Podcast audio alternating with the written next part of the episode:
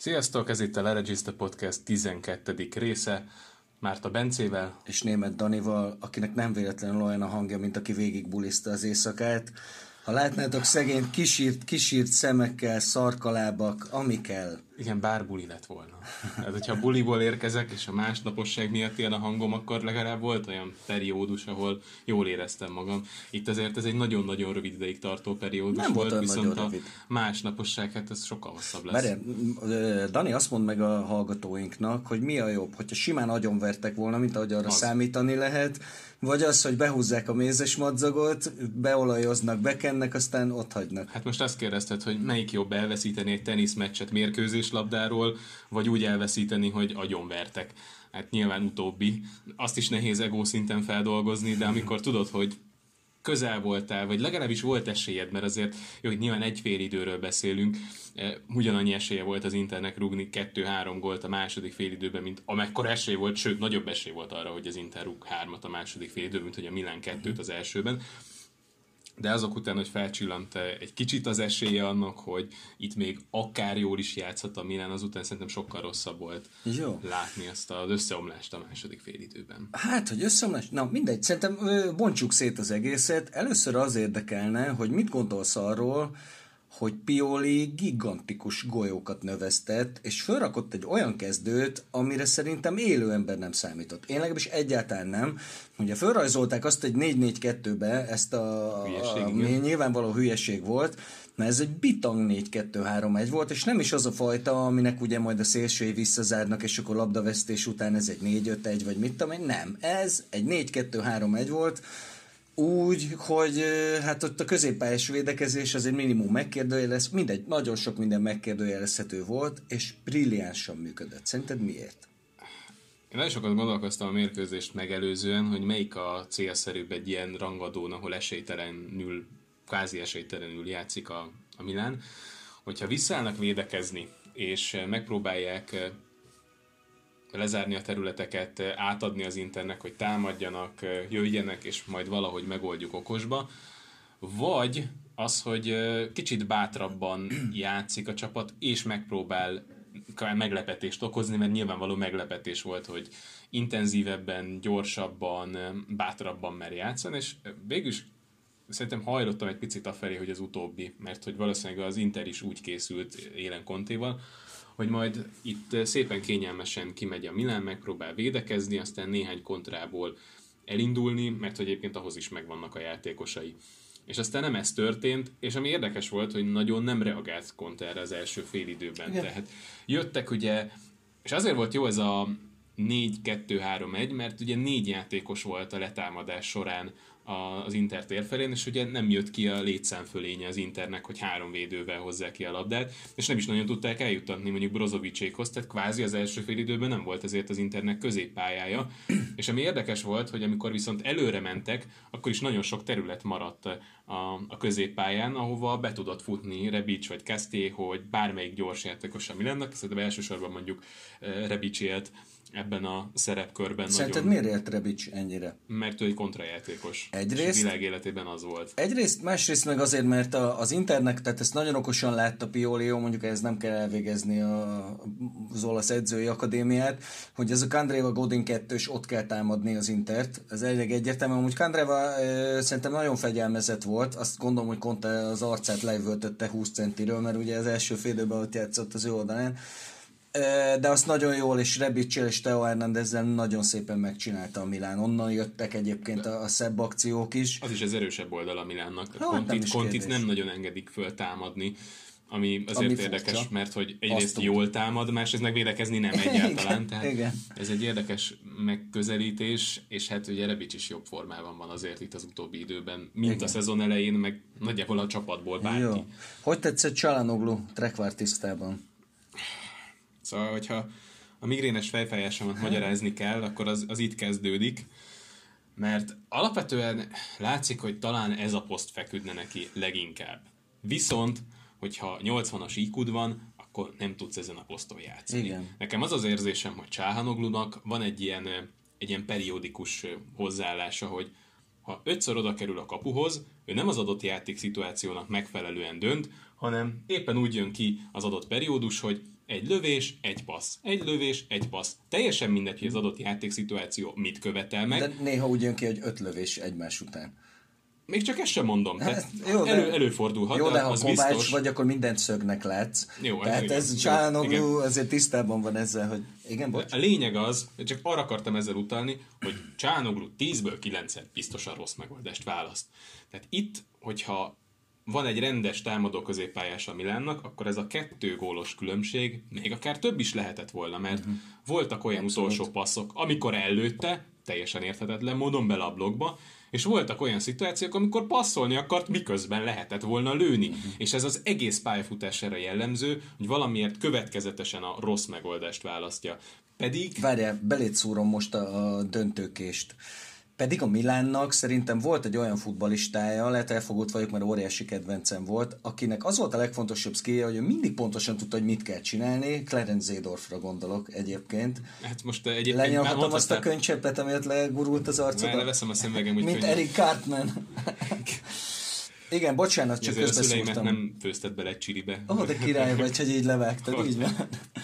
Jó, igen, akkor azt mondd meg nekem, hogy mi a bánat történt a szünetben.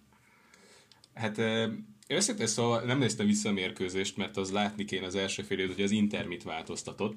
Nekem az egyik, ami feltűnt, hogy egy picit széthúzta a pályát szélességében Conte, és ezért a, egyrészt a Milán letámadása kevésbé működött jól, másrészt nagyobb terület nyílt, és jobban megtaláltak a középpályásokat, például Barellát, aki nagyon-nagyon jól él itt a, a transition fázisokban, tehát amikor át kell állni védekezésből támadásba, nagyon jól hozza fel a labdát, nagyon gyorsan, és így, hogy kicsit felgyorsult az Inter támadójátéka, elsősorban itt a, még csak azt sem mondom, hogy, hogy konkrétan felállt védelem ellen, hanem pont az volt a lényeg, hogy a Milán rendezetlen védelmére sikerült rávezetni sokszor a labdát, és sokkal több egy az egy elleni szituáció alakult ki, amiben azért, ha most belegondolunk, talán mondjuk Romágnoli jó a Milán védői közül, vagy ő a legkevésbé rossz, lehet, hogy ez a precízebb megfogalmazás, de az biztos, hogy például a védelem két szélén mind a két játékos nagyon sebezhető Oh. ezen a téren, és miután nem értek vissza Rebicsék olyan mértékben, nyilván, mert hát fent voltak agyik feltól a pressingbe,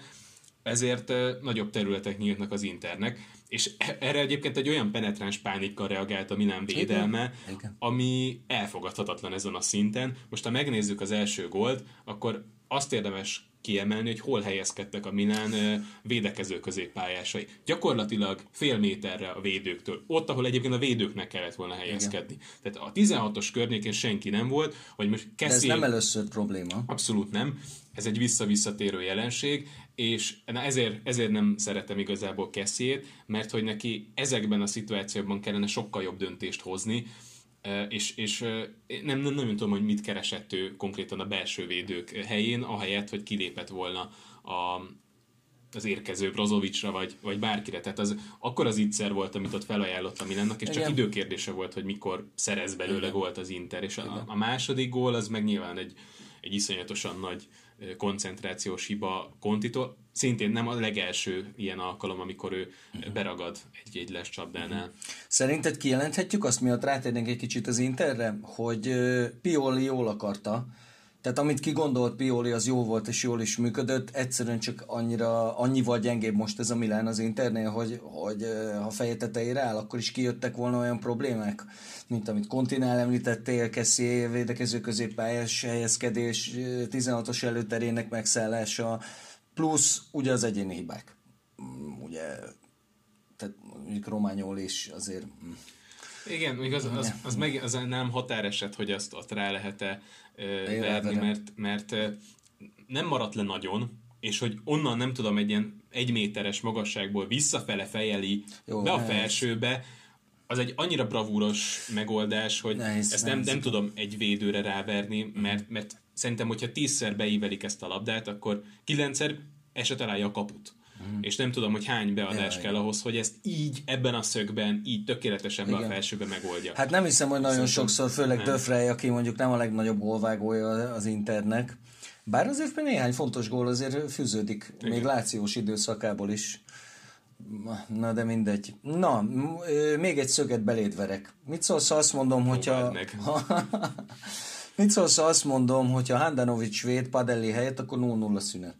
Teljes mértékben egyetértek. Fel is akartam egyébként hozni, hogy itt azért eh, persze megvolt ez a 2 0 vezetése. Nem is érdemtelenül. Eh, nem is érdemtelenül, és ahogy mondtam, hogyha picit jobb döntéseket tudna hozni Csállnoglu, mint hogy szerintem most már a harmadik, negyedik éve a Milánban, és tudjuk, hogy nem fog jobb döntéseket hozni. Tehát te már elengedted azt a Csállnoglu valaha jó döntéseket Én, én nagyon-nagyon elengedtem, mert mert igazából itt, itt nem arról van szó, hogy ilyen nagyon nehéz helyzeteket kellene megoldani, amikor nyomás alatt van, hanem konkrétan óriási területek vannak előtte, és például ott van előttem az a szituáció, amikor megpróbálta valahogy belőbbölni középre Ibra felé a labdát, de inkább lett belőle egy ilyen lövésszerű akármicsoda. Oh, emlékszem arra. Vagy alányult a labdának. És hát ez egy kurva nagy helyzet volt. Az konkrétan. egy nagyon nagy helyzet volt, tehát ezekre gondolok, Illetve lehetőség, hogy... helyzet, akkor lett volna oda tudja Hogyha ez a, ez a túloldalon történik, és mondjuk nem tudom, Lukaku lábán van a labda, azzal együtt, hogy az első érintés tudjuk, hogy nem az erőssége, abból gól van. Uh-huh. Ennyi. Tehát egy, ezek azok a különbségek, amelyek döntöttek. A, a Milán pánikolt akkor, amikor jött az Inter, és kőkeményen beverte, ez én voltam szerintem, Igen. és mindjárt le is némítom, szóval kőkeményen beverte. Hát ilyen a celebritások sorsa, drága barátom. Ez csak a tesóm volt. Mit szólsz ahhoz, ha azt mondom, hogy Csalánoglu trekvár tisztában szerepeltetése is egy nagyon jó ötlet volt első körben, méghozzá azért, mert Brozovic zaklatását egészen jól megoldotta az első félidőben, és ugye ettől volt az, hogy az Inter nem tudta kihozni a labdát, és itt egy picit átkötnék már az Interre, Nekem nagyon furcsa volt az, hogy nyolcas nélkül rakta föl Contest a csapatot. Tehát mint hogyha egy kicsit arra készült volna, hogy a Milan nekik fog esni, és majd szépen megkontrázzák őket. Valami olyasmire készült, mint amit a Barcelona ellen Barcelonában csinált az Inter, és gyönyörűen működött egyébként, hogy egy töketlen pressinget hogy kell átjátszani, mert a Barcelona pont olyan töketlenül pressinget, mint amit lehetett várni a Milántól, az már egy ö, fontos, dolog, fontos különbség, hogy nagyon jól játszott a Milán az első félidőben, csapatként egyénileg akkor is azért látszik, hogy ezek a játékosok nem a világ legjobb futbalistái, és egy Milán szurkolnak szörnyű lehet ezt látni. Remélem érzéket, hogy ütlek közben folyamatosan. Persze, de ez a helyzet, a csapat többet ütött. Tehát Igen, ez, de ez, de ez... Ez olyan, mint a földön fekvő halottba belerúgni Várj, párszor, ő már nem érzi. Várj egy kicsit. A meccs előtt mondjuk voltál a tízes skálán hármason, a Milánnal, most hányason vagy? Mínusz, nem tudom. Esküdj meg! Menni. Én pont ezen gondolkodtam a meccs után, hogy szerintem most jó, de a második fél az rettenetesen nézett ki. A második fél volt az, amire nagyjából számítani lehetett ezen a meccsen.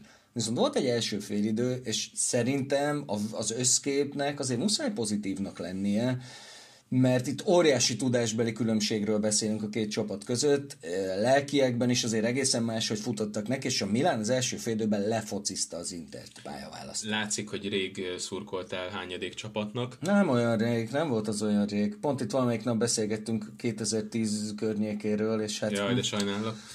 Hát jó, jó, tényleg az már azért régen volt. Igen. Na jó van. Na jó, de én öreg vagyok, nekem az nem olyan régi, mint neked. Na, és akkor még egy dolgot... Nehéz az... bekapaszkodni ezekbe az apróságokba. Igen. Szóval nagyon furcsa volt nekem az, hogy Conte fölrakta 8-as nélkül, vagy hát mondjuk, hogy Barella játszott tulajdonképpen ilyen hmm. 8-as szerű, de ugye ez neki nem feltétlenül a, a legnagyobb erőssége. És ugye Veszinot tolta föl a másik mellé, pont egy kicsit szerintem arra számítva, hogy, hogy, hogy megfogja a Milánnak a támadásait. De még mindig nem tartunk ott, hogy mi a bánat történt a, a szünetben. Tehát, hogy mitől kezdett el működni az Inter, és mitől esett ennyire össze a Milán. Ez biztos, hogy volt a szünetben egy hajszárító kontétól én mm. tudom, hogy ez Sir Alex Fergusonnak a specialitása volt, de azért gyanítom, hogy Conte is szeret élni ezekkel az eszközökkel. Hát a vizes packokat rúgdos az öltözőben. Mm. Legalábbis Pirlo tűnik, könyvében ez van, hogy... Úgy tűnik, hogy effektív. Igen, de Pirlo ugye azt írta a könyvében, hogy volt egy meccs, 3 0 vezettek a szünetben, de az fél utolsó 10 percét elcseszték kicsit, és ott beszorultak. És 3 0 bemennek a szünetbe, hogy leülnek, heherésznek, és berobban Conte, és mint egy állat elkezdi anyázni Bonucci-t meg Bárzáit, hogy mi a bánatot csinálnak, és ott röpködtek a flaskák össze-vissza, és mindenki úgy ült, hogy de azt a kurva, mi történik így. Majd egyébként szerintem a Juventusról beszélünk, akkor elengedjük a te belső kontédat is, ah, Bonucci-t illetően. Jó, jó. Nem, nem várom, nem várom. Na mindegy. Um, az volt nekem még egy furcsa dolog, hogy egy kicsit, mint hogyha az első félidőben az is szerepet játszott volna, hogy az Inter egy kicsit berezelt a lehetőségtől. Hogy most tényleg ott van a lehetőség a kezükben, Ugye meg is előzték valójában a Juvét, de az első félidőben nem sok utalt arra, hogy itt akár előzés is lehet. Igen, és egyébként ez nem biztos, hogy rossz egy ilyen szituációban, amikor éri egy sokkal csapatot. Mert hogyha lehet, hogy ez a mérkőzés elmegy a 80. percig 0-0-nál, akkor jobban görcsel a végén az Inter, mint így, hogy megvolt a pofon az első félidőben, oké okay, a végén, de volt idő felkészülni rá, és kimenni úgy, hogy akkor most tiszta lappal kimegyünk, és elkezdünk úgy futballozni, hogyan tudunk. És onnantól kezdve nem volt már olyan szinten veszíteni valója a, az Internek. Jó, persze nagyon sok volt, de hogy most, hogyha neki mennek a Milánnak, akkor mi történik? Legfeljebb kapnak még egyet, és ugyanúgy nulla ponttal távoznak. Tehát onnantól kezdve szerintem el lehetett engedni ezt, hogy most rajtunk van a nyomás, és akkor onnantól kezdve le is lazult egy kicsit a csapat. Illetve ehhez, igen, majd a cserékről. Közben azt mutatja Bence, hogy hogy nem Elég, volt a késő. De, arra nagyon akartam mondani, hogy ha egy, egy dolgot lehet majd Piolival, de ne csapogjunk ennyire, majd visszatérünk rá. Szóval szerintem ez volt az egyik kulcs, illetve amit mondtam, de nem néztem vissza még egyszer a mérkőzést, nem is biztos, hogy akarom, de nekem azt tűnt fel, hogy egy picit szélesebben játszott az Inter, és könnyebben eljutották a nyolcasokig a, a labdát, elsősorban ugye Bereleig, aki, aki utána szépen áthozta, és, és jobban ki tudták alakítani a lehetőségeket a, a Milán kapuja előtt, ami egyrészt hát ugye nyilván a Milán védekezésére hatással volt, ugye pressing hatékonysága csökkent, másfelől pedig az Inter támadójátéka jelentősen feljavult, és, és valahogy ott ahogyan kijött az Inter nem nagyon volt bennem meg az, hogy ezt, ezt megnyerheti a Milan. Még 2 0 vezetésnél sem. Mert egyszerűen az látszódott a játékosokon, hogy pánikolnak, Igen. pedig ez, ez nagyon-nagyon korai jelentkezett, és, és kvázi a semmiből jött az Inter gólja, ha helyzeteket nézzük, de azt, hogy hogyan állt ki a két csapat, és milyen, akár mentális állapotban, az, az akkora különbség volt, hogy szerintem nem volt kérdéses, hogy itt, itt megfordul a mérkőzés. És egyébként érdekes, mert ugye 2-2-nél is ezt lehetett volna mondani, hogy jó, akkor akkor elengedjük ezt, hogy mi történt az elmúlt öt percben, és új, új lappal kezdődik a mérkőzés, de ott se volt ilyen, ilyen érzésem, uh-huh. hanem, hanem ott megint az volt csak időkérdés, hogy az internet mikor lesz meg a harmadik uh-huh. gólja. Az a furcsa, hogy ez az óriási nagy változás, ami történt, az úgy állt be, hogy, hogy Conte nem, hogy nem cserélt a szünetbe, de végig fönhagyta gyakorlatilag ezt a csapatot. Az első cseréje Conténak a, a, a Sánchez Eriksen csere volt a 72. percben, amikor már ugye vezetett az Inter, pontosan, a Igen, vezetés után, volt. pont a vezetés után. Ugye az, az egyébként egy nagyon okos, ez ilyen kontés dolog. Amint vezetett azonnal csatár helyett középpályás, és már onnantól kezdve az volt a lényeg, hogy lezárja, de akkor már szerintem le volt zárva, tehát ott azt én legalábbis úgy éreztem, hogy itt nincs még egy gól a Milánban és én is inkább azt vártam. De nézzük Pioli cseréit, mert szerintem az, az sokkal beszédesebb, főleg úgy, hogy lejátszol egy rohadt jó első félidőt, és a második félidő, kettő óra vezetsz, a második félidő tizedik percében, sőt a nyolcadik percében meg kettő-kettő az állás. Tehát oké, okay, valami baj van, ehhez képest az első cserére egészen a 80. percbe kellett várni, 80. percig kellett várni, az nem tudom, hogy jeles edzői erénye, hogy azt mondom, hogy oké, okay, összeestünk, de majd mindjárt felszívjuk magunkat ugyanoda, ahol az első fél időben voltunk. És nekem pontosan az a Bonaventura Rebic csere volt, ami egyébként egy indokolt és jó csere volt, de az volt szerintem az, ami nagyon-nagyon elkésett, az a csere. Azzal, azzal lehetett volna valamit kezdeni. Én nem, nem vitatkozom ezzel.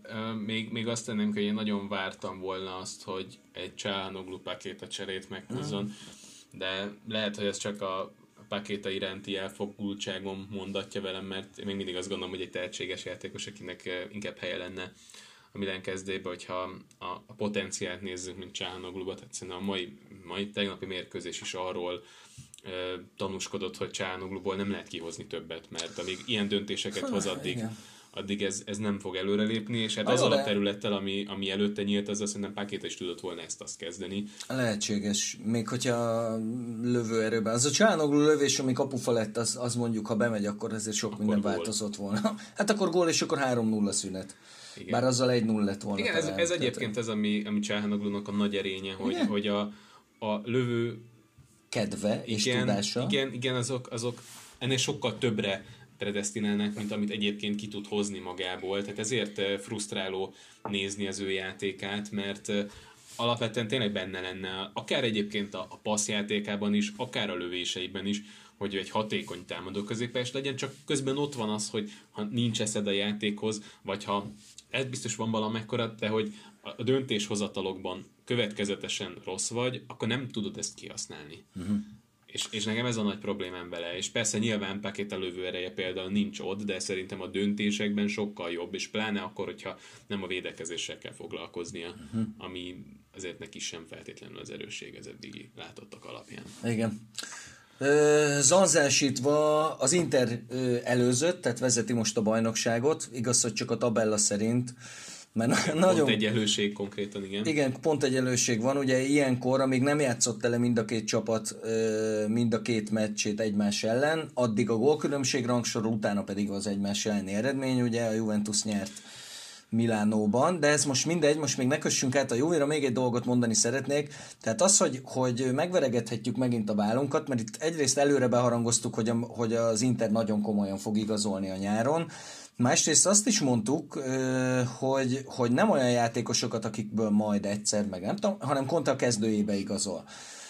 És a téli igazolások közül azért nem mondanám, hogy, hogy, igaz, hogy csak Ashley Young volt a kezdőben, de a meccs lefújásokon mind a hárman ott voltak. Uh-huh a pályán, és azért ez már mutatja, hogy, hogy valóban így van, tehát itt azért a variációs lehetőségek is nagyon nagyot nőttek, és Conte nagyon okosan kezdett el Eriksen beépítéséhez, aki egyébként 35-ről majdnem beverte az év szabadrúgás gólját.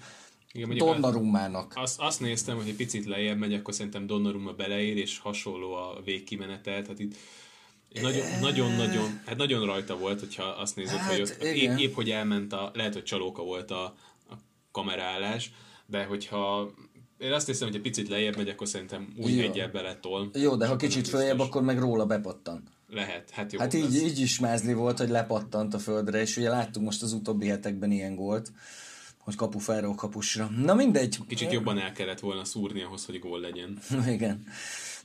Padellit valószínűleg nem sokszor fogjuk látni, azért ezt megjegyezhetjük, hogy annak ellenére, hogy abszolút dicséret illeti a Milánt, azért, azért Padelli mindkét kólér elővehető. Az elsőnél nem is tudom, mit csinált. Tehát ez, az az övé volt ez a labda.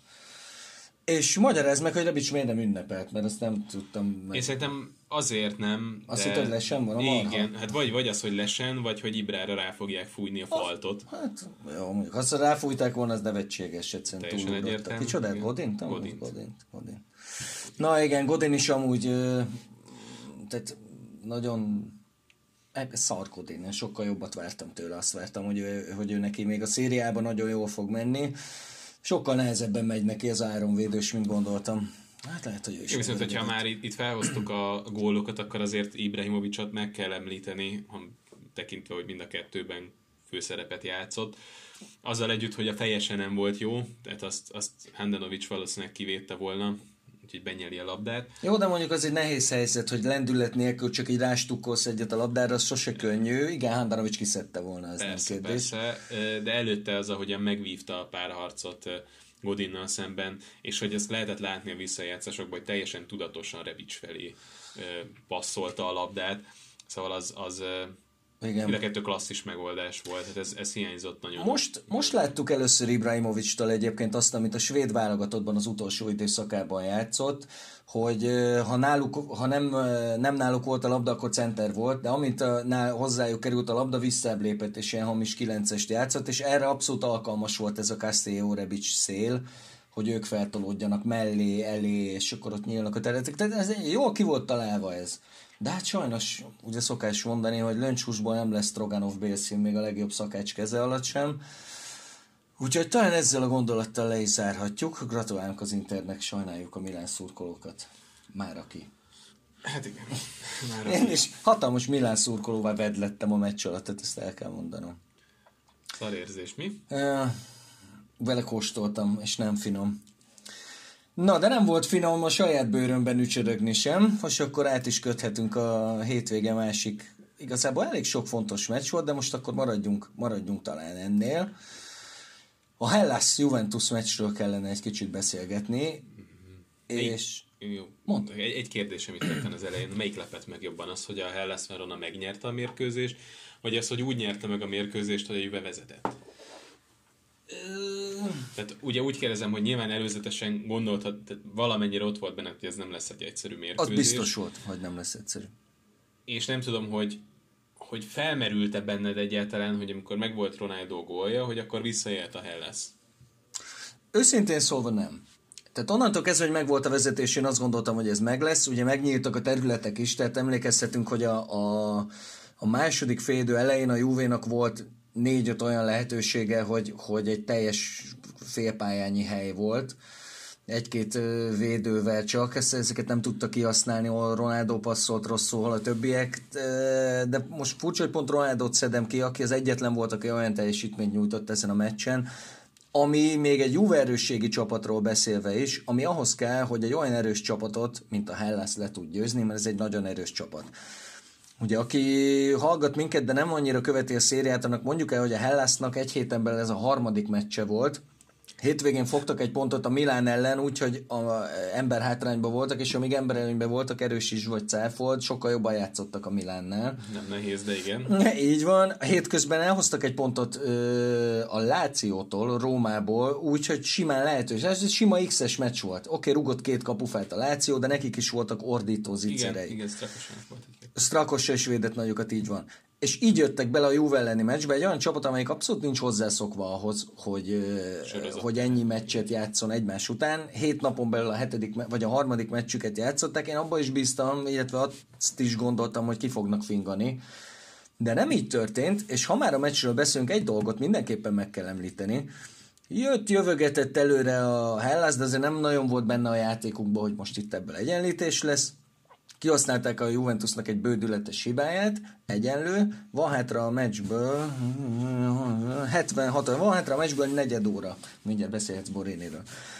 Tehát van a meccsből negyed óra, és azt várod, hogy a Juventus mint a vadbarom elkezdi betolni a kapujába a Hellas Veronát, és megy előre a győzelemért. Ehelyett az történt, hogy a következő 8-10 percben a Juve nem lépte át a félpályát. Tehát a Hellas ment a győzelemért a Juventus ellen. Most ez egyrészt jelenti azt, hogy Juric előtt újra meg kell hajolnunk, másrészt nyilván ezt az eredményekből fakadó nagyon is megalapozott önbizalmat is mondhatjuk, de mondhatjuk azt is, hogy azért nem vak senki, és mindenki látja, hogy ez a Juventus sebezhető. Egy Hellas Verona nem örül a döntetlennek, hanem megy a győzelemért, és nem azért, mert nincs vesztenivalója egy bizonyos meccsen, hanem egyszerűen azért, mert érzi, hogy ezt meg lehet csinálni. És meg is csinálták. És csak semmi más, csak gratulációra jár a Veronának. Aztán majd mindjárt beszélünk a Juvéról. Mondhatod Borinit. Borinit kezdjem? Hát jó. Igazából ha, ha valaki nem a Milánban játszik, akkor megtanul gólt lőni. Azért így Jó, de hányszor játszott centert a Milánban? Nem sokszor. De még most, most se feltétlen center, nem? Vagy center volt. Center nem jól van ez felrajzolva. Zakány inkább mögött, Pessina és Zakány inkább mögötte játszott. Abszolút center volt. Hát igazából akkor ez a titka Borini kihasználásának. Tehát itt próbálkoztak Piontekkel, mhm. próbálkoztak André Szilvával, Kalinicsel, miközben ott volt vége a megoldás.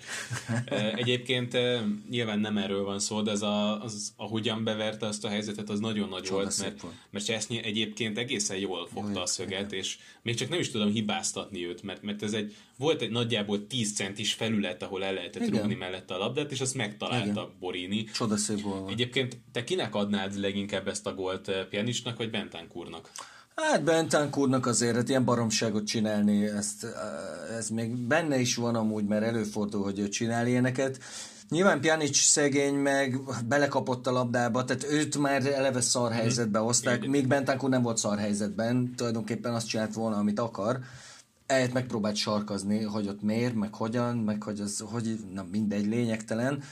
De Pjanicról beszélnünk kell, mert uh, rosszul játszott, nem meglepő, mert most már sorozatban sokat szól játszik rosszul, de értsük meg azt, hogy Pjanic nélkül, és ez többek között az egyik probléma, amire nem talál megoldást, mert valószínűleg a keretben nincsen megoldás rá, Szári sem, hogy Pjanicot valahogy pihentetni kell, mert egy szar Pjanicsal nem vagy előrébb, mint ahogy az ezen a meccsen is látszott, és Pjanicnak minden meccsen játszania kell, mert nincs alternatívája. Látszik, hogy egész más minden, amikor, hát Bentancur volt az egyetlen, ugye próbálkozott Emre Csánnal, láttad milyen gólt lőtt? Az nem. első Dortmundi meccsén? Nem. nem, de ezt a meccset az látni kellett volna, úgy érzem. Nem, nem kicsit. Eléggé berámoltam. Mindegy, tök mindegy, a Juve-ban nem kellett, tehát tiszta sor, hogy ott neki vége volt.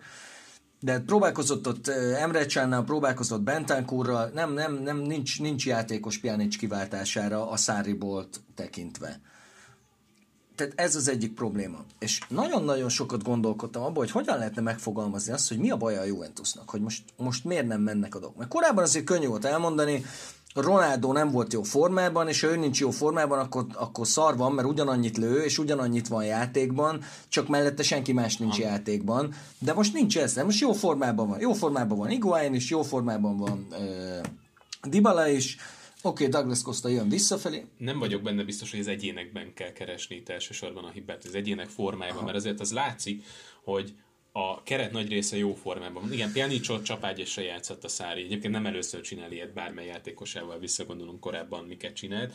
Nyilván vannak szerkezetileg gondok, de szerintem például Bentancur nem játszott még ennyire jól a Juventusban, ennyire kiegyensúlyozottan. És Hát igen, jó, a, védelem, a védelemben azért látunk... Uh... Majd mindjárt védelmezünk, igen. igen. De még előtte, szóval... én ezen, ezen gondolkodom, hogy, hogy hogyan lehet ugye megfogalmazni azt, hogy mi a baj a Juvéval. És közben egy nézed, és, és azt mondod, hogy baszki, ez a száriból, tehát ezt csinálja a Juve, ez a száriból, csak így néz ki, amikor szarul csinálják. Mert hogy az erényei nem jönnek ki belőle, tehát nem az van, hogy van a Juventusnak 970 helyzete, és lövő helyzete, és rendes 16-oson belüli megmozdulása, hanem az van, hogy csapatként abszolút csinálják, amit csinálni kell, tehát ott vannak, megy a pressing a másik térfélen, elég magasan szerzik vissza a labdákat, és amikor nincs a pályán Matuidi, akkor még jobb szokott lenni, mert akkor a visszaszerzett labdákból, ugye ezért örvendeztünk nagyon, amikor Rabio elkezdett életjeleket mutatni, mert hogy annak rettenetesen nagy szerepe van abban, hogy hogy a maga a száriból működőképes legyen, mert nyilvánvalóan Matuidivel nem tudsz száribollozni. Tehát én, én azért annyiból egyértelműen vitatkoznék veled, hogy szerintem igenis az egyénekkel van a baj, mert csapatként a Juve csinálja, amit kell. Tehát ott vannak tulajdonképpen, csak hogy ugye nincs tartalom benne Isten igazából, és ez annál látványosabb, minél többször fordul elő az, ami azért minden száribollos csapattal előfordult, hogy átszaladnak rajtuk. Mert, és akkor itt újra az egyéni felelősségre rátérhetünk, mert a Juventus védelme szar. Tehát nem lehet mást mondani rá, nem lehet azt mondani, hogy rossz, meg bizonytalan, meg ilyen, nem. A Juventus védelme szar, és a következők miatt. Quadrádot rettenetesen szeretem, egy végtelenül cuki fej, és egy imádnivaló csávó, de, de egy szarvédő. Tehát nem, nem jobb hátvéd, ő úgy jobb hátvéd, mint ahogy Dani Alves jobb hátvéd kvázi. Tehát rá mindig, mindig számítani kell rá, hogy ő fog csinálni valami olyan marhasságot, egyszerűen abból fakadóan, hogy ő nem egy, nem egy jobb hátvéd. Plusz, hogy megyünk befelé, ugye még egyen még nagyobb baj, hogy az a védő, aki mindig kezd, és mindig, tehát az, az első számú védője a Juventusnak, az az a Leonardo Bonucci, aki nem védő az a csávó igazából egy regista. Mert jó, még annak sem mondanám amúgy, mert lassú, lassú mint a tető. De azért elég jó rugó technikája, tehát ilyen 30-40 méter oda rugdossa a labdát, ahova akarja, de a védekezésről fogalma nincs. Aki nem látta a Hellas Juve, a Hellas Juve meccset, annak mondom, hogy Bonucci a második félidőben három fejpárbajt vesztett el az ötösön. Bocsánat, nem a második félidőben. A három fejpárbaj a következő volt. Az első, a Hellas megszerezte a vezetést, csak másfél centiméteres lesen volt kumbulla. Bonucci fölugrott, de egy méterre a feje fölött ment el a labda. Ez volt a helyzet. Igen. Ez volt az első. A másodikból, amikor beállt Pazzini, kapott egy jó beadást, és úgy feljelhetett egyedül, hogy Bonucci két méterre volt mögötte. A harmadik pedig, ugye, 11-es. értem szerűen a, a, a 11-es, ahol óriási pekje volt, hogy ki volt nyújtva, ugye a keze próbálta fogni a, a támadót, nem is tudom, Pádzó, Pádzó volt? Pádzó volt, nem? Pádzó Szerintem őt, igen. Mindegy, és ráfejelte a kezére, ami egy óriási pek, mert akár a kapuban is fejelte volna, de azért volt ott a keze, mert megint elkésett, és kézzel kellett védekeznie, mert ha megelőzi, akkor Pádzini keze van ott. Na. Egy mély levegőt kell vennem, mert kicsit felzaklattam magam a dolgba. Deliktől még azért ne várjunk szerintem azt, hogy majd ő lesz a vezére a védelemnek, de tény, hogy egy ennyire párharcokban és feljátékban ennyire hihetetlenül erős csávó, az nem, nem nyújthat hogy mondjam ezt, amikor egy háttérbe vonul önkéntesen, pedig ott kellene lennie mindenhol, és minden labdára vércseként támadni, mert ez a legnagyobb baj a Juventusnak, hogy fosik, amint, e, amint hozzák rá a labdát, a védők fél, nyilván hát mind, csak bonucci és Deliknek, kettőjüknek összesen volt idén 25 olyan egyéni hibája, amiből bármelyikből gól születhetett volna. És akkor most nem kezdem el kutokálni, de a Bianconeri blogon kitett Szecsi egy posztot, ugye 23 kapott gólnál van a Juve most azt hiszem, ezt nem fogom ebből látni, és utoljára a hetedik helyezett évben kapott a Juventus 23 gólt 23 forduló alatt, most mindjárt már nézzük, bizonyám 23 gólt kapott a Juventus, és még ott a statisztikákat kellene pontosan idéznem, de nem fogom tudni. Az a lényeg, hogy hogy négy vereség, ugye? Jól mondom? Nem most ugye három, három. vereség, igen, csak ugye volt, volt még egyezés volt még egy szuperkupa meccs is, amit szintén elvesztett a Juve, csak azt akarom mondani, hogy négy vereségnél több az elmúlt húsz évben nem volt bajnok csapatnak. Négynél több. Most már háromnál tart a Juve, úgy, hogy ugye ez az egy, ez az egy másfél hónap volt az, amikor mindet elszenvedte, és hát egyik szarabul nézett ki, mint a másik. Én azt hiszem, hogy öt a lélektani határ. Az ember emlékezet óta nem volt olyan bajnok csapat, amelyik ötnél több mérkőzést De volt egy. Melyik? Hát 2006-ban, amit az Internek oda ajándékozott ja, hát, a, igen, a szövetség. Lehet, kell visszamenni, de gyanítottam, hogy ez lesz, csak hogy igen, meg a 80-as évek közepén volt egy, volt egy iszonyú kiegyenlített bajnokság, ahol mindenki rommá verte össze-vissza a másikat, és akkor ilyen szoros. Na igen, na de ez az, ez az ötös, ez eléggé beáll, tehát öt, ötnél több vereség nem nagyon fér bele, és azért már óta van ezen a igen. téren a Juve. Ö, tehát nem sikerült megfejtést állnom arra, hogy mi a baj a Juve játékával. Mindenki a középpályásokat cseszteti, de jogosan egyébként, tehát Rabiónak nagyon gyenge meccs, szerintem most Bentancur se játszott jó, de adom, amit mondasz, hogy belőle lesz valaki, még, még mindig iszonyú fiatal, de, de azt látom benne, hogy nagyon szertelen, és mint hogyha, mint hogyha tényleg Szári nem, nem tudná úgy össze gatyába rázni őket, és az ilyen hát hogy mondjam, az ilyen nem feltétlenül taktikai vonzatából én azt tudom kiemelni, vagy azt látom én, hogy Szári nem tudja motiválni ezeket a csávókat. Folyamatosan úgy néznek ki, mint hogyha oké, okay, mennek, teszik a dolgokat, de tudod mi a különbség a között, amikor, amikor melóból csinálsz valamit, meg amikor azért csinálod, mert akarod csinálni.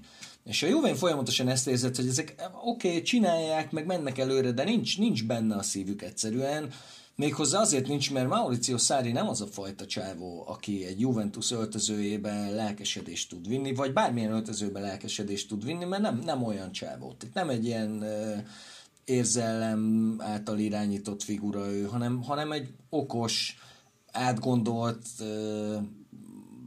bizonyos szempontból pragmatikus csávó, de azt látod, hogy, hogy amitől mindenki tartott a Juve táborban, hogy ez egyszerűen ez nem illik össze. Ez tudod mi? Ez a nutellás kenyér. Imádom a nutellát, imádom a kenyeret, de eszembe nem jutna rákenni a nutellát, mert ezt szerintem csak hülyék csinálják.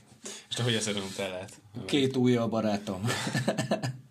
hát vagy nem, nem tudom, palacsintába, meg gofrira, meg minden másra. Sőt, igazából a tatár beefsteakre is rákenném, de a kenyerre eszembe se jött. Most akkor ennyi hogy ezt biztosan hallották a... nem vagyok éhes amúgy. Bár ugye egy kis boldogsághormon rám férne látva a szeretett csapatom játékát.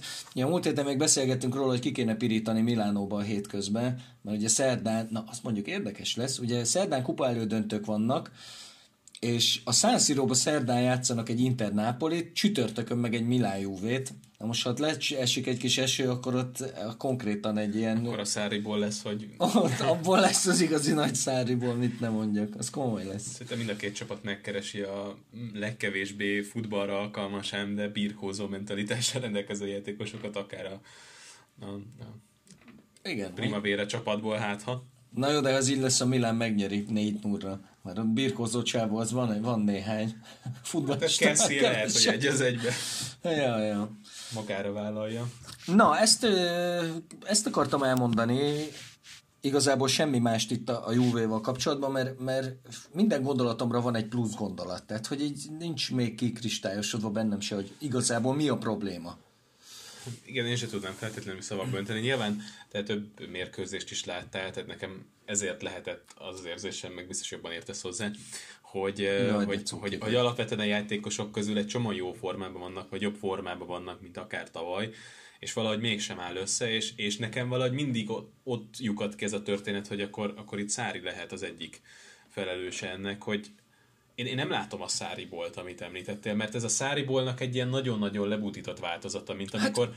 mint amikor jön egy edző, aki így szereti mondjuk Guardiolának a passzjátéket, és felrakja azt, de közben azért nem azért jó Guardiolának a passzjátéka és a labdabirtoklás, mert passzolnak 900-szor egy mérkőzésen, és megtartják 70%-ban a labdát, hanem azzal valamit kezdeni is kell. És na ez az a része, amit én nem látok, hogy, hogy sorba jönnének a nagy helyzetek. Hogyha Ronaldo épp jó formában van, akkor neki persze nem kellenek olyan rettenetesen nagy helyzetek, Mert szépen ahogyan- csinálta. igen, az gyönyörű volt, és nagyon jó volt a védekezés, ezt tegyük hozzá, szorították kifelé, nagyon-nagyon szűk területe volt már, és el tudta rúgni talán a védőlábai között, Hát, hogy között emelte, de nagyon, hát teljesen nagyon-nagyon jó ütemben tökéletesen megcsinálta, és ezek azok az egyéni villanások, amelyek most viszik előre a Juvét, és nem csak most viszik, hanem igazából ez volt jellemző korábban is, és e, na ezért érzem azt, hogy itt Szári is felelős ebben, mert egy nagyon passzív Juventus látunk, amely persze tartja a labdát, ezzel nincs gond, de szerintem ezzel nem volt gond az előző években sem. Oké, okay, Dani, csak tehát ezért mondom, hogy, hogy mi a száriból? A száriból az egy magasra feltolt védekezés, mindenképpen pressing, megpróbálja visszaszerezni már az ellenfél térfelén a labdát, folyamatos nyomás, és aztán a kis passzos játékokból sok bepassz, sok lyukra futtatás, ki a szélre a labdát, jön befelé. Ezt csinálja a Juve.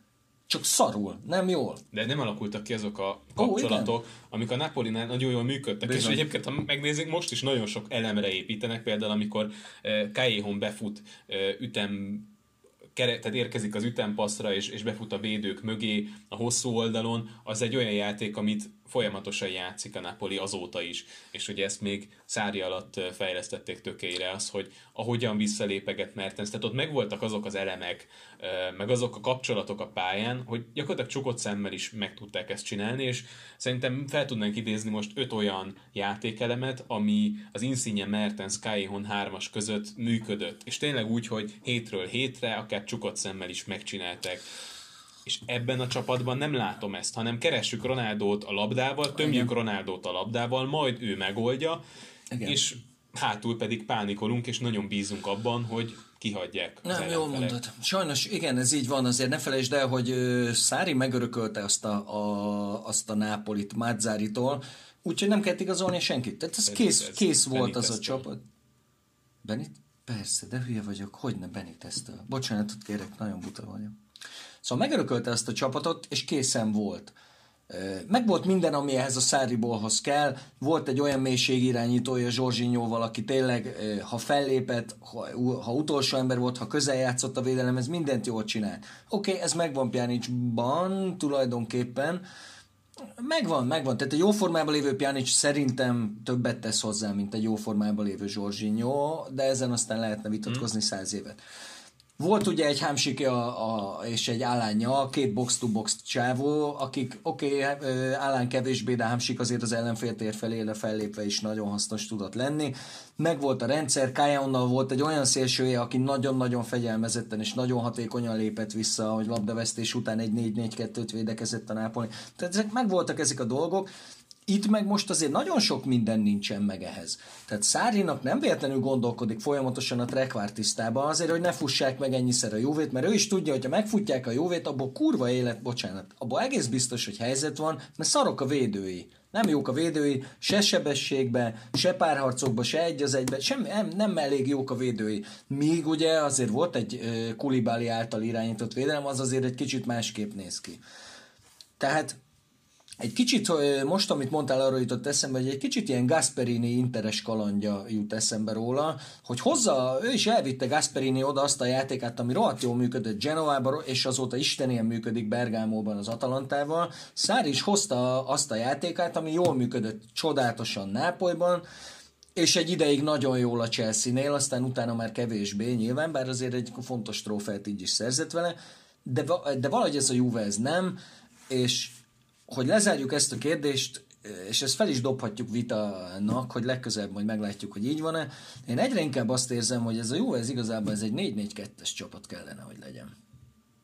Oké, okay, sok ember lesz szomorú tőle, és nem feltétlenül érdeme szerint kerül be a csapatba mondjuk Bernardeszki, baloldali középpályásnak, mert nem feltétlenül érdemei szerint, de ez a 4-4-2 sokkal stabilabb lenne, és sokkal inkább azt gondolom, hogy kijönnének a Juventus erősségei. Akkor itt kötök rá arra, amire igazából kíváncsi voltam, hogy Szári kell ennek a csapatnak. Hát ez volt a kérdés mindenkinek nyilván, hogy Szári kell Ha most nézzük az elmúlt másfél hónapot, akkor, akkor a válasz az nem. Az Mert ahhoz a, ez egy puzzle játék, amit itt most leírtál, hogy hogyan találjuk meg az ideális formációt, ez egy Allegri csapat. És még mindig egy Allegri hmm. csapat. Mert ő az, aki, igen. aki szerintem játszotta már a csapatait az összes létező formációban, mindig annak megfelelően, hogy a, ki volt a legjobb formában, ki volt a legjobb játékosa, és hogyan tudta a legideálisabb környezetet megteremteni. Szándékosan nem hoztam elő, ugye most egyre több helyről jönnek tweetekbe, meg ez az Allegri back, hogy visszahozza a Juve, és egyébként gazdaságilag jó döntés lenne, hiszen a Juventus alkalmazottja. Ezt akartam kérdezni, hogy szerződésben nem Jelen-? Hát nem bontják föl sose. Ilyenkor mindig az van, hogy úgy bontják föl, tehát hogy, hogy ne kelljen egybe kifizetni az edzőt, ezért, Igen. hogy havonta lehessen fizetni, ezért nem bontják föl a szerződését, és ilyenkor gazdaságilag nem rossz, hogy vissza tudod hozni. Más kérdés, hogy Allegri alkalmas, vagy nem az kérdés, hogy alkalmas hanem hogy vissza akarna eljönni. De az, hogy nagy baj van egyébként, és itt egy kicsit most már elengedhetjük a Juvét, az, az látszik azért a Napoli Lecce meccsből is. Hogy a Napoli kifektette a Juventus-t, és az volt ö, Gattuso alatt mondjuk az egyetlen kvázi vállalható meccs. Oké, okay, kiverték a Lációt a kupából, ezt hozzátehetjük, de az, hogy a, a, a, a, a harcos, de igazából semmilyen eszközzel nem rendelkező Lecce hármat vág idegenben a Napolinak, és tök simán megnyeri a meccset, ez azért inkább a Juventusra nézve kritika. Na jó, azért én most így nem mosolyogtam ezt az állítást, hogy semmilyen eszközzel nem rendelkeznek, mert azért egy Lapadula csak ott van. Hát egyébként jókor, jókor mondod, mert egy duplettet megurította jól Lapadula, de mondjuk ő a tipikus szérie B csatár. Abszolút. Nem véletlenül, ugye, melyik, kivel, kivel is volt? A Pescarával. A Pescarával. A Pescarával. Na jó, hát aztán láttuk a szériában is egy pár csapatban, hogy, hogy Lapadula milyen készségkészlettel fut neki a dolgoknak. Na hát, igen. Azért ez, azért ez kezd nagyon csúnya lenni a Napolinál, főleg úgy, hogy most már nem is az, mert ugye lehetett mondani, hogy Bakker nincs Kulibálém és Di Lorenzóval kell szerencsétlenkednem a védelem közepén, azt amúgy egy pillanatig se értettem, hogy az miért volt egy jó ötlet, mert kaptak róla Nem volt egy jó ötlet, ezt nyugodtan- kaptak róla 8 gólt abban az, az öt meccs alatt, amit ott töltött benne, de ugye már visszatért Kulibali is. Tehát itt, itt ilyen óriási nagy szétesés van, és ennek nem is tudom, hogy hol a vége. Hogyha, ha megnézzük, ugye Nápoli, akit sokan a bajnoki címre is esélyesnek tartottak, 8 pontra van a, leg, a legrosszabb benn maradótól. 8 pontra. Aki egyébként pont a lecse. Hát ez, ez nem néz ki jól. Van hozzáfűzni valód? Nem, nem. Igazából az az érdekes, hogy ugye mostanában azon gondolkoztam, hogy Alan és, és Fabian Ruiznak is visszaszorult a szerepe, ezen a mérkőzésen sem játszottak.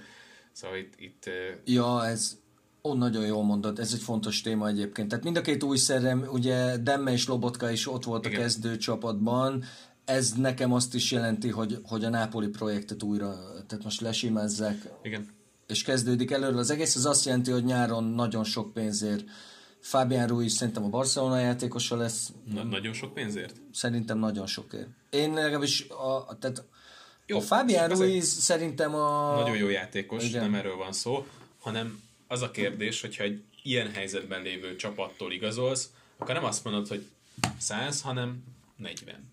Ö, igen. És akkor onnantól kezdve lehet, hogy elindul egy licit, és a végén kiköttök a hogy a jelenlegi piaci ár környékén, de nekem az az érzésem, hogy jó, nyilván így is sokat fog kapni a Napoli, de mondjuk nem úgy, mint mondjuk tavaly kapott volna mondjuk a csúcson lévő Kulibeliért, vagy főleg két szezonnal ezelőtt, és ugye Kulibali esetében ő most a 29, tehát kérdéses, hogy melyik csapat fog ajánlani neki egy, hát egy öt éves szerződést. Az még bőven benne van. Ráadásul... Akár az is, de ugye mostanában, hogyha a piaci trendeket nézzük, akkor pont az volt a jellemző, Védek. hogy a potenciálért fizettek sokat, és aki ilyen 30 körüli játékos, ott valószínűleg ez az analitikai szemléletmódból is fakad, nem ajánlanak nekik nagy szerződést, mert mm. most akár mondjuk ugye Alexis Sanchezre gondolunk, aki nagyjából ebben az életkorban váltott, és nagyon hirtelen szakadt be a teljesítménye, és most is keresi igazából a formáját.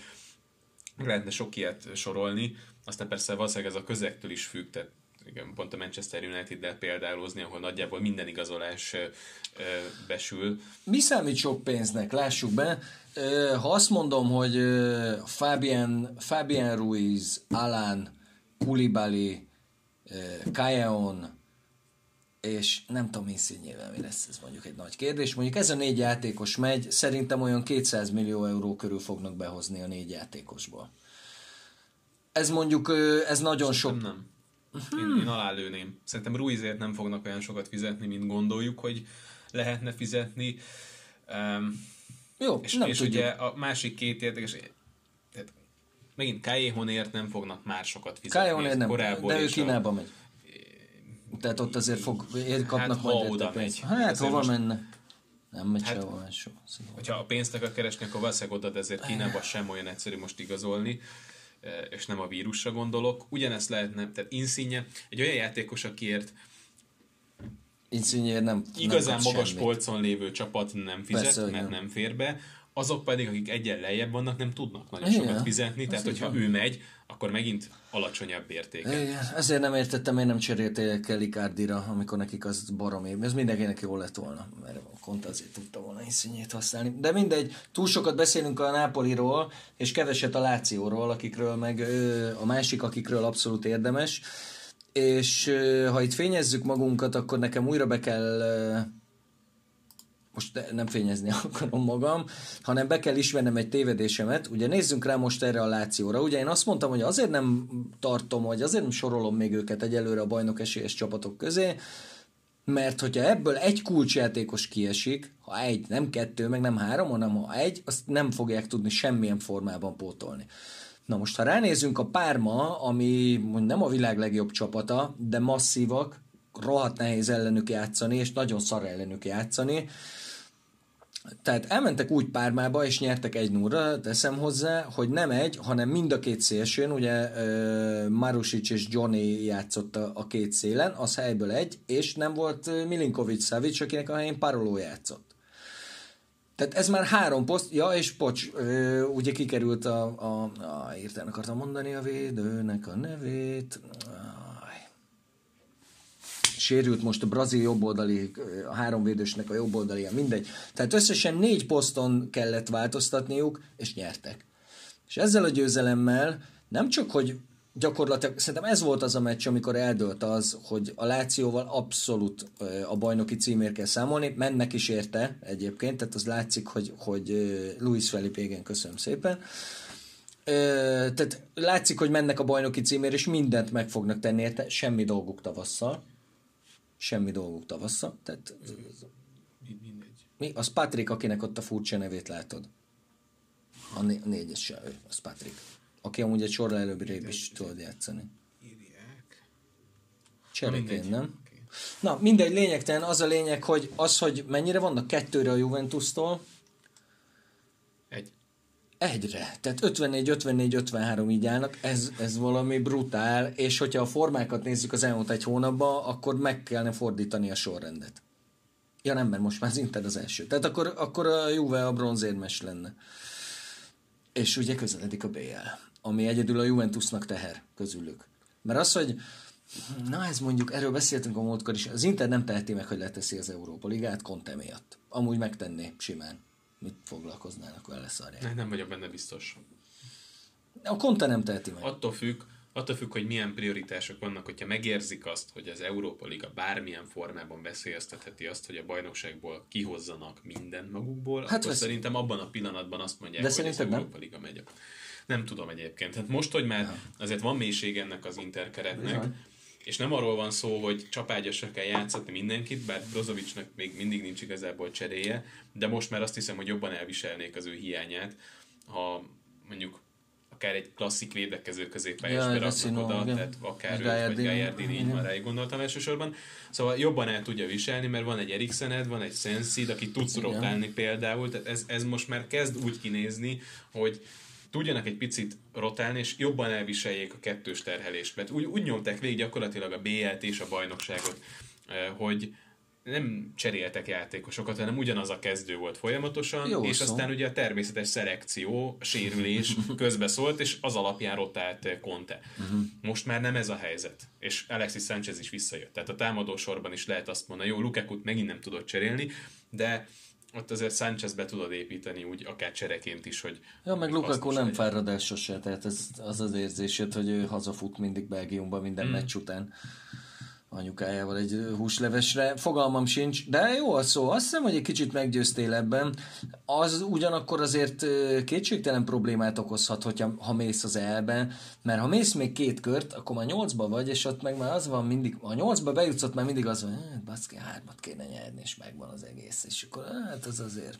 Nyolcig elmennek, akár úgy, hogy lehet, hogy félgőzzel, ebben a sorozatban az is benne van. Abszolút, hát most ez a Ludogorec. Ez... Akkor onnantól kezdve Ludogorec? Ludogorec? Ludogorec, nem? Azt hiszem Ludogorec. Igen. Szóval más különben szerintem a hátul közepére nem kívánják, igen, Ludogorec, szerintem hátul közepére nem kívánnák ezt a, ezt a sorozatot, de hogyha eljönnek a nyolcig, akkor amit mondtál, onnantól kezdve az van, hogy hát mennyi mérkőzést?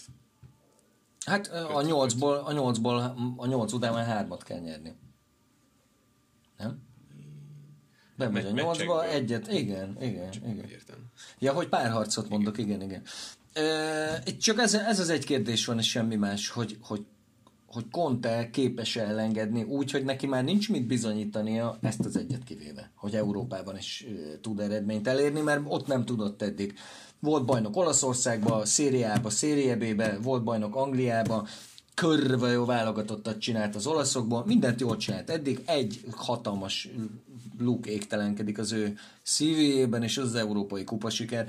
És ha azt nézed, tulajdonképpen nem is logikátlan, mert ezt az Intert, ha ráfekteted az Európa Ligára, ez tök simán képes megnyerni. Nem látsz most az Európa Ligában nagyon olyan csapatot, akit ez az Inter ne tudna nagyon simán lelépni. Nem látok Európa Ligát, kezdődik a probléma. Hát jó, jó. Azért, mert jó, mindig van, se. jó, ott vannak a spanyolok, azok azért jó, mindig ez. elég erősek, de most mi, kitől kell félni? A Manchester United-től? Hát ne tegyél már tönkre.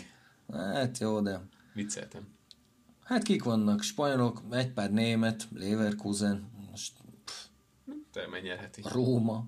Arzenál. Na jó, hát az Arzenáltól nem fognak megérni. Jó, tehát azért mondom, hogy, hogy ez csak attól függ, hogy Conte fontosnak érzi -e annyira a saját renoméját, vagy beáldozza ezt is, amit nem nagyon hiszek, Mr. Egót elnézve, és azt mondja, hogy leszarja csak a bajnokság, és fölküldi a primavérát a Ludogorec ellen.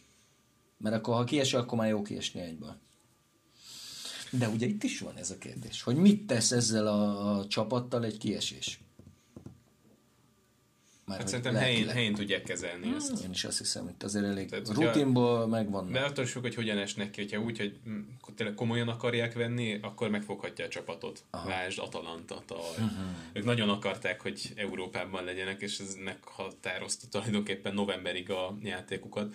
Szerintem azért az Internél uh-huh. nem mennyire drámai a helyzet. Én is azt hiszem. Főleg, hogy a BS szereplésük az mondjuk kb. tök tuti tehát már, az, már, már olyan kérdés nincs, hogy jövőre azért kell az Európa Liga, hogy BL-ben indulj, mert az nem kérdés. Amúgy az is furcsa, hogy egy kicsit, hogy leszakítottak mindenkit ez a hármas. Ez az a furcsa, hogy hármas. Hogy hármas, így van. Én nekem még mindig nem furcsa. Szerintem március az és ugye az is a baj, hogy ez most az az időszak, amikor az internet kemény, mint a fagyott kutyaszar, a Juve meg lébecol oké, okay, el kellett menni Nápolyba, de hát oda, oda mentek, amelyekbe a Fiorentina tök simán leverte a Nápolit. Tehát az se volt egy olyan meccs, hogy hű meg jaj. Nézd meg a többi no, vagy márciusi ellenfelt. Oké, okay, hónap végén van egy BL meccs már, ugye 26 hét, akkor jön a Lyon. de most kellene elugrani a Juvénak, mert most jönnek az Internek a kemény meccsei. Itt a ezért derbi, jön a Láció, plusz jön a kupában a Napoli. Ez nagyon érdekes, hogy az előző szezonokban, hogyha volt a Juventusnak ellenfele, volt azért a Napoli, a Róma, Igen. nagyjából decemberig, max decemberig tartották a lépést, és onnantól kezdve kijött a különbség. Kivéve... És most is voltak olyan jelek, bocsánat, majd folytatom, szóval, hogy voltak olyan jelek, hogy az Internek volt sorozatban három döntetlenje, Igen. hogy megint megtörténik Igen. az, hogy, az, hogy leszakad az egyik legnagyobb üldöző, Abszolút és igen. ehhez képest jött két váratlan vereség Abszolút tulajdonképpen a Juventusnál. Igen. Igen, nagyon jól mondod, így van. Annyit akartam csak, hogy igen, így van, és a maga a tendencia is így történt, de két évvel ezelőtt azért az utolsó fordulókig ment a bunyó a Nápolival, miután ugye a Nápoli nyert Torinóban. Igen, de tudod, egy, egy, egy enerváltnak tűnő, félgőzzel működő igen, Juventus az, nyerte Az egy nagyon szar Juve volt. És, hát igen, tehát rossz volt nézni. Igen de, de valahogy hozták a győzelmeket, és na ez volt szerintem demoralizáló annak az egész nápolyi projektnek, hogy klubrekordot jelentő pontszámmal, úgyhogy a Juventus nem játszott jól, tulajdonképpen megnyerte a bajnokságot maga biztosan. Hát ugye, és akkor zárszónak ezzel idézzük fel azt a, a hajrát, hogy ott mi történt. Ugye három forduló volt hátra, és a Juve vezetett négy ponttal a Nápoli előtt, úgyhogy fogadta a Nápolit. Tehát az volt, hogy ott megveri, akkor 7 pont, és akkor onnantól kezdve ezé bekocog a Juve. Ehhez képest a Juve azon a meccsen semmit nem akart. Ment a labdatoszogatás, és aztán a 90. perc környékén ugye egy szögletből Kulibáli befejelte a győztes volt, és a Nápoli meg azért volt kretén, mert ott elkezdtek bajnoki címet ünnepelni, ja, mert a Juvénak bitang meccsei voltak hátra. Ment az Interhez a következő fordulóban, nem tudom, még volt valami nehéz meccs. És akkor történt az, akkor ott dölt el a bajnoki cím, hogy a következő forduló van, úgy, hogy a Napoli egy pontra feljött a Juve-ra, azzal, hogy megverte idegenben. A következő fordulóban Inter Juve, a Juve vezetett egy 0 emberhátrányba került az Inter, még ráadásul, és a Juve valami botrányosan hulladék módon játszott, és felhozta az Intert. Fordított az Inter emberhátrányban, és ilyen iszonyú helyzet alakult ki, és ugye akkor volt az, hogy az utolsó 5 percben rugott kettőt a Juve, Iguainnak az a közeli hmm. fejese a 93. percben, és az úgy összetörte a, a Nápolit, hogy a következő, hogy másnap, ugye ők másnap délben játszottak, a Fiorentina agyonverte őket, és akkor el is dőlt. Na hát idén ilyen nem lesz a szétszentség. Akkor lezárjuk ezzel a... Ha még benned maradt valami, akkor ne kapj fekét. Nem, igazából szerintem az edzőváltásokról lehetett volna hmm. beszélni még, Igen. bár elég elhúztuk ezt az adást. Igen. Ugye Walter Manzerit menesztették Igen. a Torinótól. Tegnap kirúgták Szemplicsit is. Amúgy. Igen, ezt akartam még, hogy ráadásul 5 éve volt, ha jól emlékszem, a hát a célből, edzője. A Így van, a őket. harmadosztályból felvitte az élvonalba, bent tartott a szerintem bravúros játékkal, és most ugye nem ment nekik, nekem mindig furcsa az, amikor egy ennyire meghatározó figurát, és a projektnek ennyire meghatározó figuráját eh, menesztik.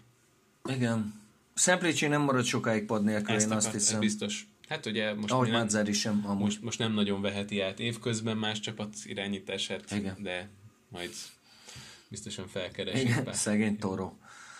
Jó, jött aztán. Van egy uh, Toro szurkoló barátom, olasz Toro, tehát helyi, és ő már az évelején kongatta a vészszorongokat, hogy ez nagyon nagy baj, hogy itt Európa Ligára föltett mindent ez a csapat. Ugyanazt csináltak, mint a Láció, vagy az Atalanta, amikor hmm. mondtad, hogy ők is nagyon neki mentek az Európa Ligának, hogy most ebből itt az lesz, meg az lesz, aztán az lett belőle, hogy mindenki agyonveri őket. Amúgy nem vagyok benne biztos, hogy ez a toróben marad.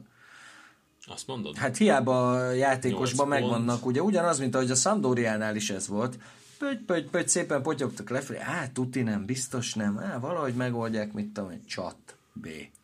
Ez az érdekes, hogy jó, az Atalanta elleni vereség az nagyon csúnya volt, meg hogy utána kikaptak a lecsétől, de azért ezt érdemes megnézni, hogy milyen de nem gólokkal... kikaptak a lecsétől, hanem négy nura agyonverte őket. Na jó, de milyen gólokat rugott a lecse? Hát, Tehát azt mondom, hogy jó, nyilván ezek csapat, nem látom a meccset, de hogy csapatszinten sem volt valami rendben a, a torónál, viszont olyan kipaszott nagy bombagólokat rugott a lecse, hát, igen. hogy az, ez ne, lehet, hogy akkor is becsúszott volna egy ilyen mérkőzés, hogyha... Ha épp szárnyalnak? Igen. Hát figyelj, valahogy ez a futball ezt így irányítja. Amikor épp lent vagy nagyon, meg mit tudom én, akkor, akkor sül el az összes kapanyél az ellenfélnél, és akkor potyázik, szerintem a szériá top három kapusában Szirigú, és akkor potyázik, amikor így lent vannak fejben. Hát ez van. Na, hát köszönjük szépen, hogy meghallgattok minket. Szeressétek továbbra is a Milánt, meg a Juvét. Igen, és közben kinyomoztam, hogy iTunes-on vagyunk fel, hogyha alternatív forrásokban szeretnétek hallgatni a regisztrát, akkor ott megtehetitek egyébként SoundCloud, illetve keressétek az eurosport.hosszabbítás.hu weboldalát, azért ezt így egy levegővel végigmondani nem szép volt. A szponzorainkat nem mondtuk még. Meg nincsenek még, úgyhogy a szponzorok jelentkezését is várjuk. Sziasztok! Sziasztok!